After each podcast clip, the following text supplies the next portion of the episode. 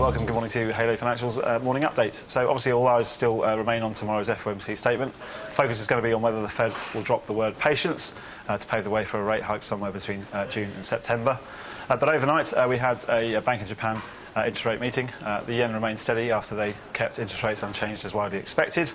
Um, the central bank maintained that Japan's economy is expected to continue recovering moderately uh, as a trend, um, but there's still some downside risk to inflation due to a fall in energy prices, like many other central banks are also feeling. Uh, also overnight, we had the RBA minutes. Uh, the RBA minutes suggested there was another rate cut around the corner. Um, some analysts had expected something happening in March, but it's possible now for April. The uh, RBA minutes suggested that the uh, RBA had been holding on just to have a look at some more economic data, particularly the housing data.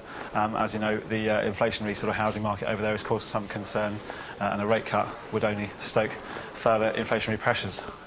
Um, also, uh, in terms of data, today we've got uh, the main focus, I think, is going to be the German, German ZEW, um, the uh, coming, data coming out this morning. Um, also, that's expected to show some improvements uh, in March.